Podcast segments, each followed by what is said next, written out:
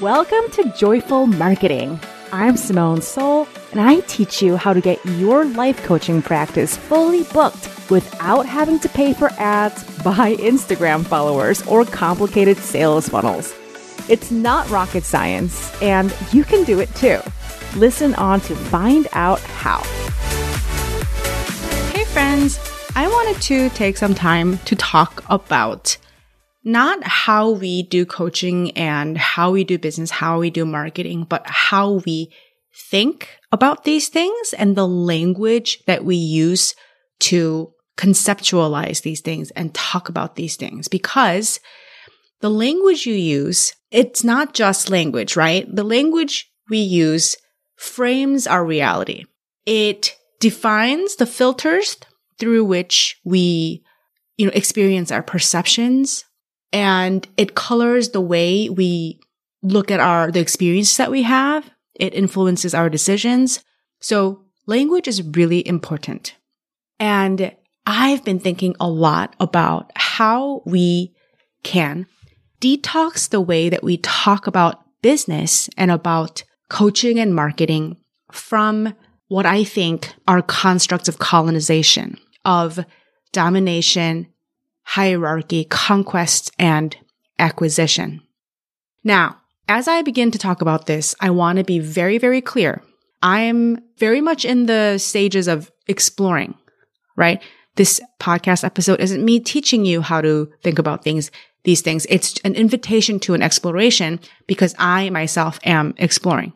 And so think of everything that I suggest here as an open-ended question where you can think about this on your own in ways that make sense to you and draw your own conclusions. I was thinking specifically about how the kind of dominant default way that a lot of us have really been conditioned to think about coaching. And if you listen to this podcast, chances are, I think the majority of you are coaches even though some of you are not. And actually, even if you are an artist, even if you make things, even if you are a musician or a writer or any number of, you know, if you are a creative person, we have been conditioned, we have been programmed to look at what we do in terms of how it fits into capitalist society and how it fits into systems of commerce, which is why as soon as we have a thing, we are taught to think about it in terms of like how you can monetize it how you can turn it into a business. Now, obviously, there's nothing inherently wrong with monetizing something or business at all. I love business. I hope that's obvious. But the question I want to ask is why has this become the default that if you love coaching, it must be a business? If you are an artist, you gotta somehow monetize your art. Why is the default so much that we have to first and foremost figure out and prioritize how we can fit our soul's work, our creativity, the way we want to be of service to the world, our vocation into terms that make sense for capitalism. Not to say that we shouldn't ever do that. Not to say that that's bad if we do that, but why is that the center of it? Right? That's something that we can get curious about. You know, I was talking to my collaborator my friend, my teacher, Melissa Tiers, and she was telling me about how, you know, she's been teaching and she's had a private practice of coaching and teaching coaching and hypnosis for literally decades. And she was telling me about how up until this year, and she started hanging out with me. I mean, it's not that we only started hanging out this year, but you know what I mean? We spent, we started talking a lot and collaborating. It's not until sorry, when I said this year, I meant last year, 2022.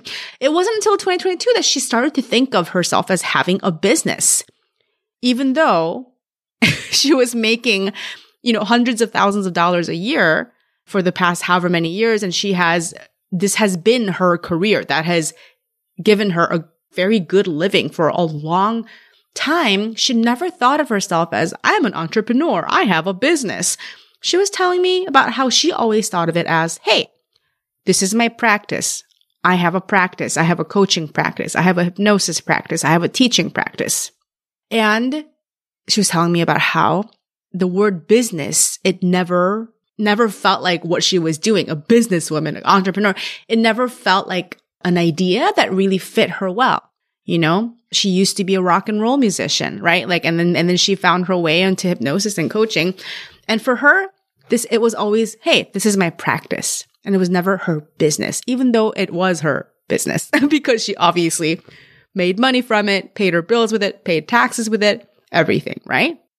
And having that conversation with Melissa also got me thinking, you know, I never minded, you know, I was always like fine with calling my thing, the thing that I do a business.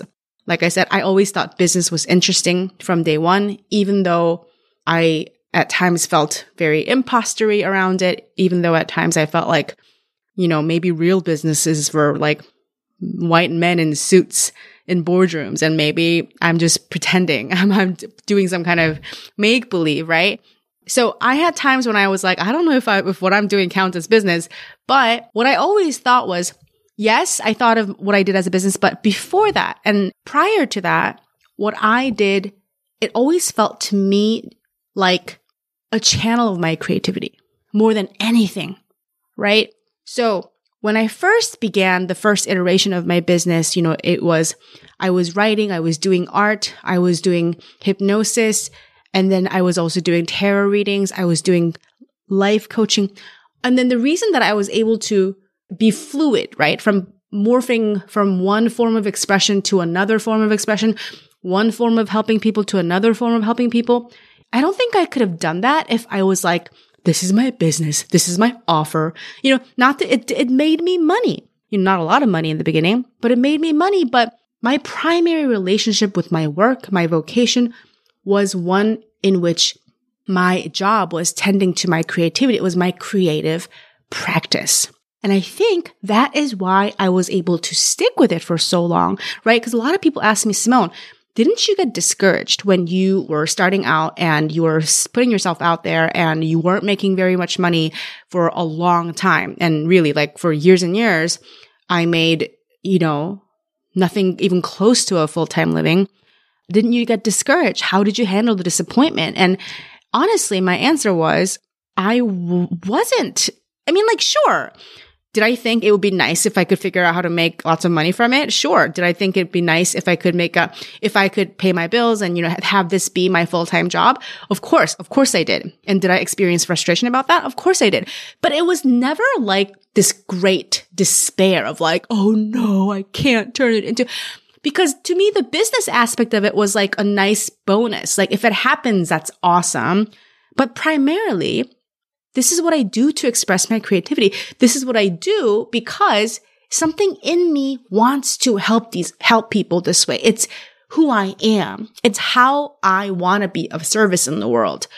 It feels natural to who I am. A part of me feels really at home helping people in this way, whether it's through hypnosis or coaching or tarot. Like I, it was never like, I gotta turn this into a business that pays my bills or otherwise it's a failure. Again, that was one of my goals. It was a little disappointing when I couldn't figure it out for a while, but that was never the main thing. And because the main thing was something else, I think that's why I was able to keep going for so long without it ever being like a really super heavy thing that I have to figure out. Cause I think if it was that, I think I would have given up a long time ago. Right. And so thinking about these things got me to, it made me want to offer you some questions about hey, do you really want to experience the thing that you do first and foremost as a business, or do you want to think of it in a different way? And again, it's not just semantics. It really is how you understand the space that your work takes up in the world. It's how you conceptualize what you do and how that, how what you do moves through the world. It's very important. It's not just like a cute reframe right? What if, and I've been saying this for a long time, what if instead of marketing, right? Because language of business, it really truly is a lot of it has been created by, reinforced by, defined by white men who have colonized the world. And they have sort of defined business in terms that are domineering and that are based on conquest and hierarchy and acquisition. And, you know, think about the language you use. We capture leads. Like we're taught you have to go capture some fresh leads, right? We talk about getting sales. We talk about converting people. Like, think about how acquisitiony, like how colonial, colonialismy, if that's a word, it is like we have to go out and conquer, right? We have to win the sales. Like it's very like one sided in which I have to go like dominate the other. I have to go win the other. I have to plant my flag, right? And capture them and convert them, right? And I think this must be the reason that many of my, my peers, my clients, even though they fundamentally are interested in business, they, they want to be better at business. I think this might explain, this is my current hypothesis, right? This might explain some of the deeper, never quite resolved incongruence and discomfort that people feel about marketing and business. That's why I think so many of my clients don't ever feel entirely at home in talking about marketing because we have been taught this language that is based on ways of being, ways of, of relating to others that are not affirming of our humanity, that is not based on true, joyful reciprocity, that is not based on true collaboration and community, right? And I've also been thinking about how I have been conditioned. I have been taught to think a lot about, you know, the success of my business, the progress, the growth of my business in a way that centers me, my revenue, my clients, my profit, my growth, my company, this and this, what I achieved, right? And I was thinking about how that reflects the profound dissociated individualism that is inherent to like modern Western culture. And how that too is another part that I think now that I think about it hasn't really sat right with my soul. Because you might have heard this before, but you know, there's truly no one who is actually truly genuinely self-made, right? And in a way, you know, what I earn from my business doesn't really belong to me. And it's not really about me. Even when I come up with something amazing that is really helpful to people, truthfully, I don't really can think of that as belonging to me, something, something that I possess. I think of it as something that I get to channel, right? And if it's all me, me, me, then I have to be number one and I have to get the most sales and I have to get the most clients and I have to have the most success and I have to have the biggest amount of money.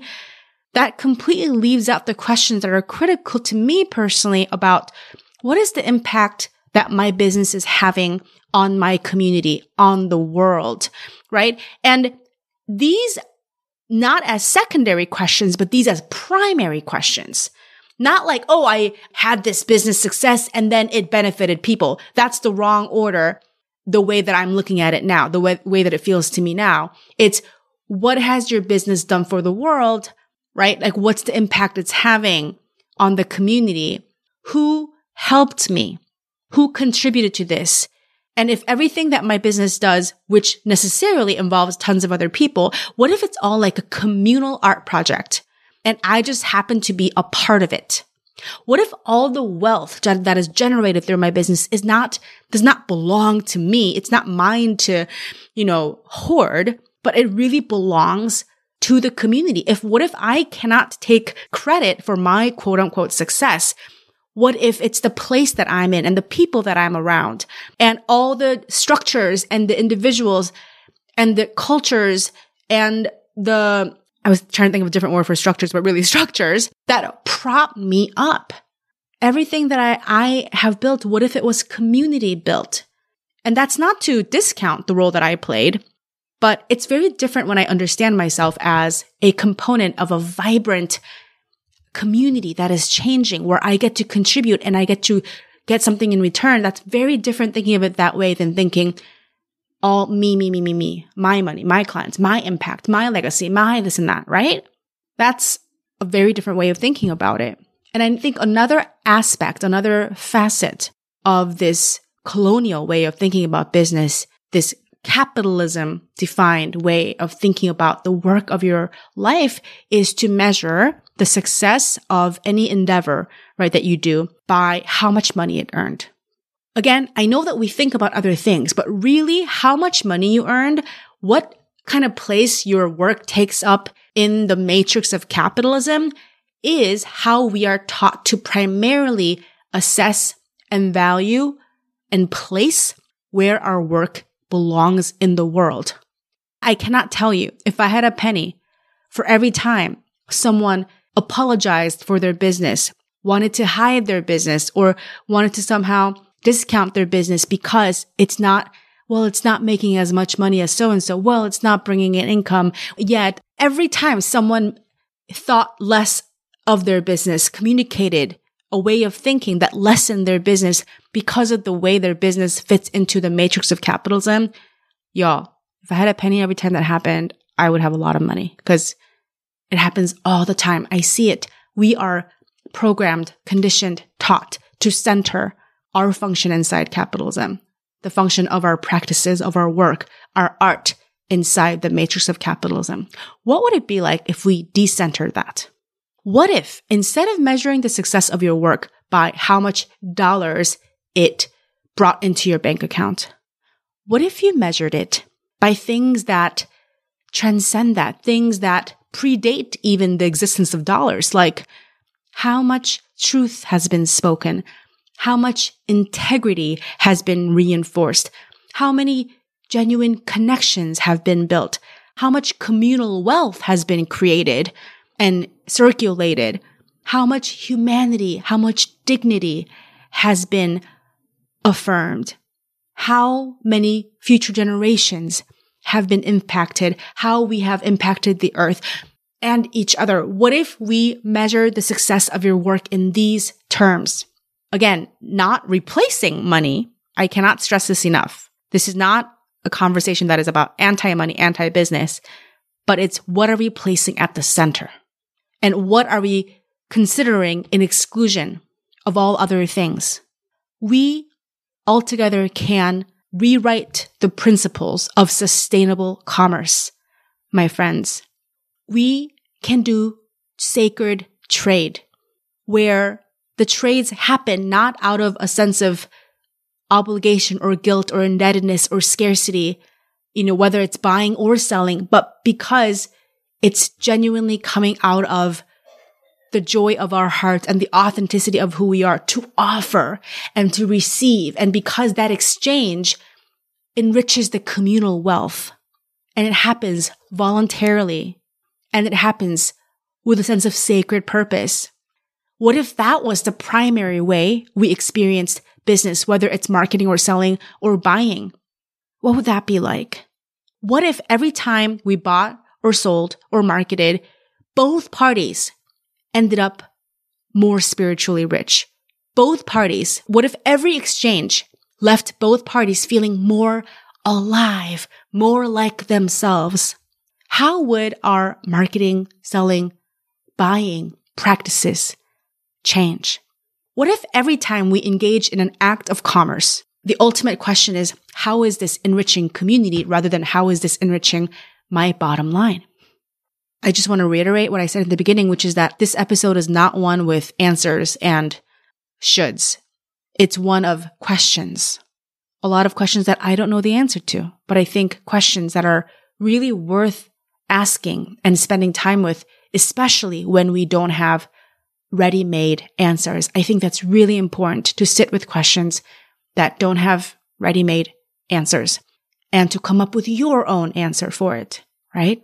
And I talked a lot about business and how to recreate the language around it, but I also want to talk about coaching and recreating the language around that because there's a lot of colonized concepts, a lot of supremacist hierarchical concepts in the way we talk about coaching too. You know, just yesterday I was on a coaching call for my program, Joyful Marketing, and I was talking about how I feel ambivalent about this construct of like, okay, this is a coaching call. I'm coaching you. You show up and get coached. As if coaching is something that I give you and enter into your brain while you are like a blank slate and passively receiving coaching, right? About how that doesn't seem like what's really happening. And a lot of the times what seems to be happening isn't I give coaching and you receive it, but we come together, two human beings come together and we share a presence. And from that, some kind of alchemy happens. To my clients, I offer my presence. And between the life force of my client and the innate unconscious intelligence, wisdom, the creativity, life force of the client in front of me and the intelligence, life force, creativity of who I am, we meet and something magical happens. I feel like that's what really happens in coaching as opposed to this exchange of I give you coaching and you receive it. There's the coach and then there's the coachee, right? That sort of one directional relationship. Now, does this mean I'm going to stop using the word, Hey, let me coach you. Come get coached? No, at least probably not for the foreseeable future. This isn't me saying, let's not use these words. These words are bad. This is not me saying money's bad. Let's not use these terms of marketing. It's, I don't think it's quite that simple. And I don't think it's necessary to completely replace our vocabulary.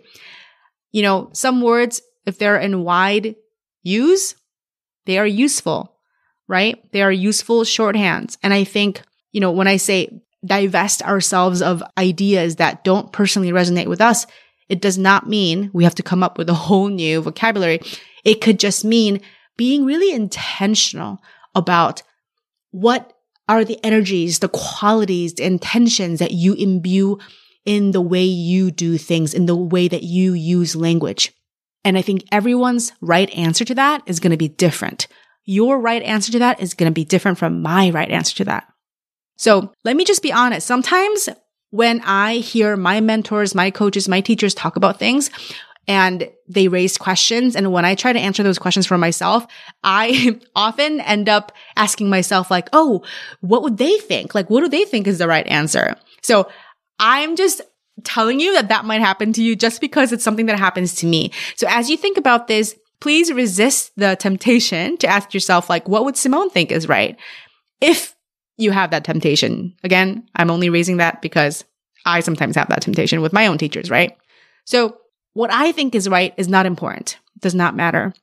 I want you to, to ask yourself what feels like truth to you? What feels like the kind of frame and the language and the constructs of the kind of world that you want to live in, right? What frames, ideas, constructs do you feel at home in? That is the most important question. What kind of qualities, what kind of energies, what kind of decisions, what kind of intentions do you want more of in your world? And how can you bring all of that to the way you think about coaching and business? All right, my friends, that was a lot of questions. I hope that gives you interesting food for thought and I am literally like living for this conversation. This is so interesting to me. It's so juicy. It feels so important. So I'd be really happy if you tag me on social media. Let me know your thoughts. We are all learning together. We are all walking each other home. I'll talk to you next week. Hey, if you want a shot of fresh inspiration and actionable tips to improve your marketing every single week in your inbox, you better get on my email list sign up to receive my free ebook called 20 Unsolicited Copy Tips. It's been known to get people to come out of the woodwork and ask to work with you. So get on that, link in the show notes, and I'll see you in your inbox next time.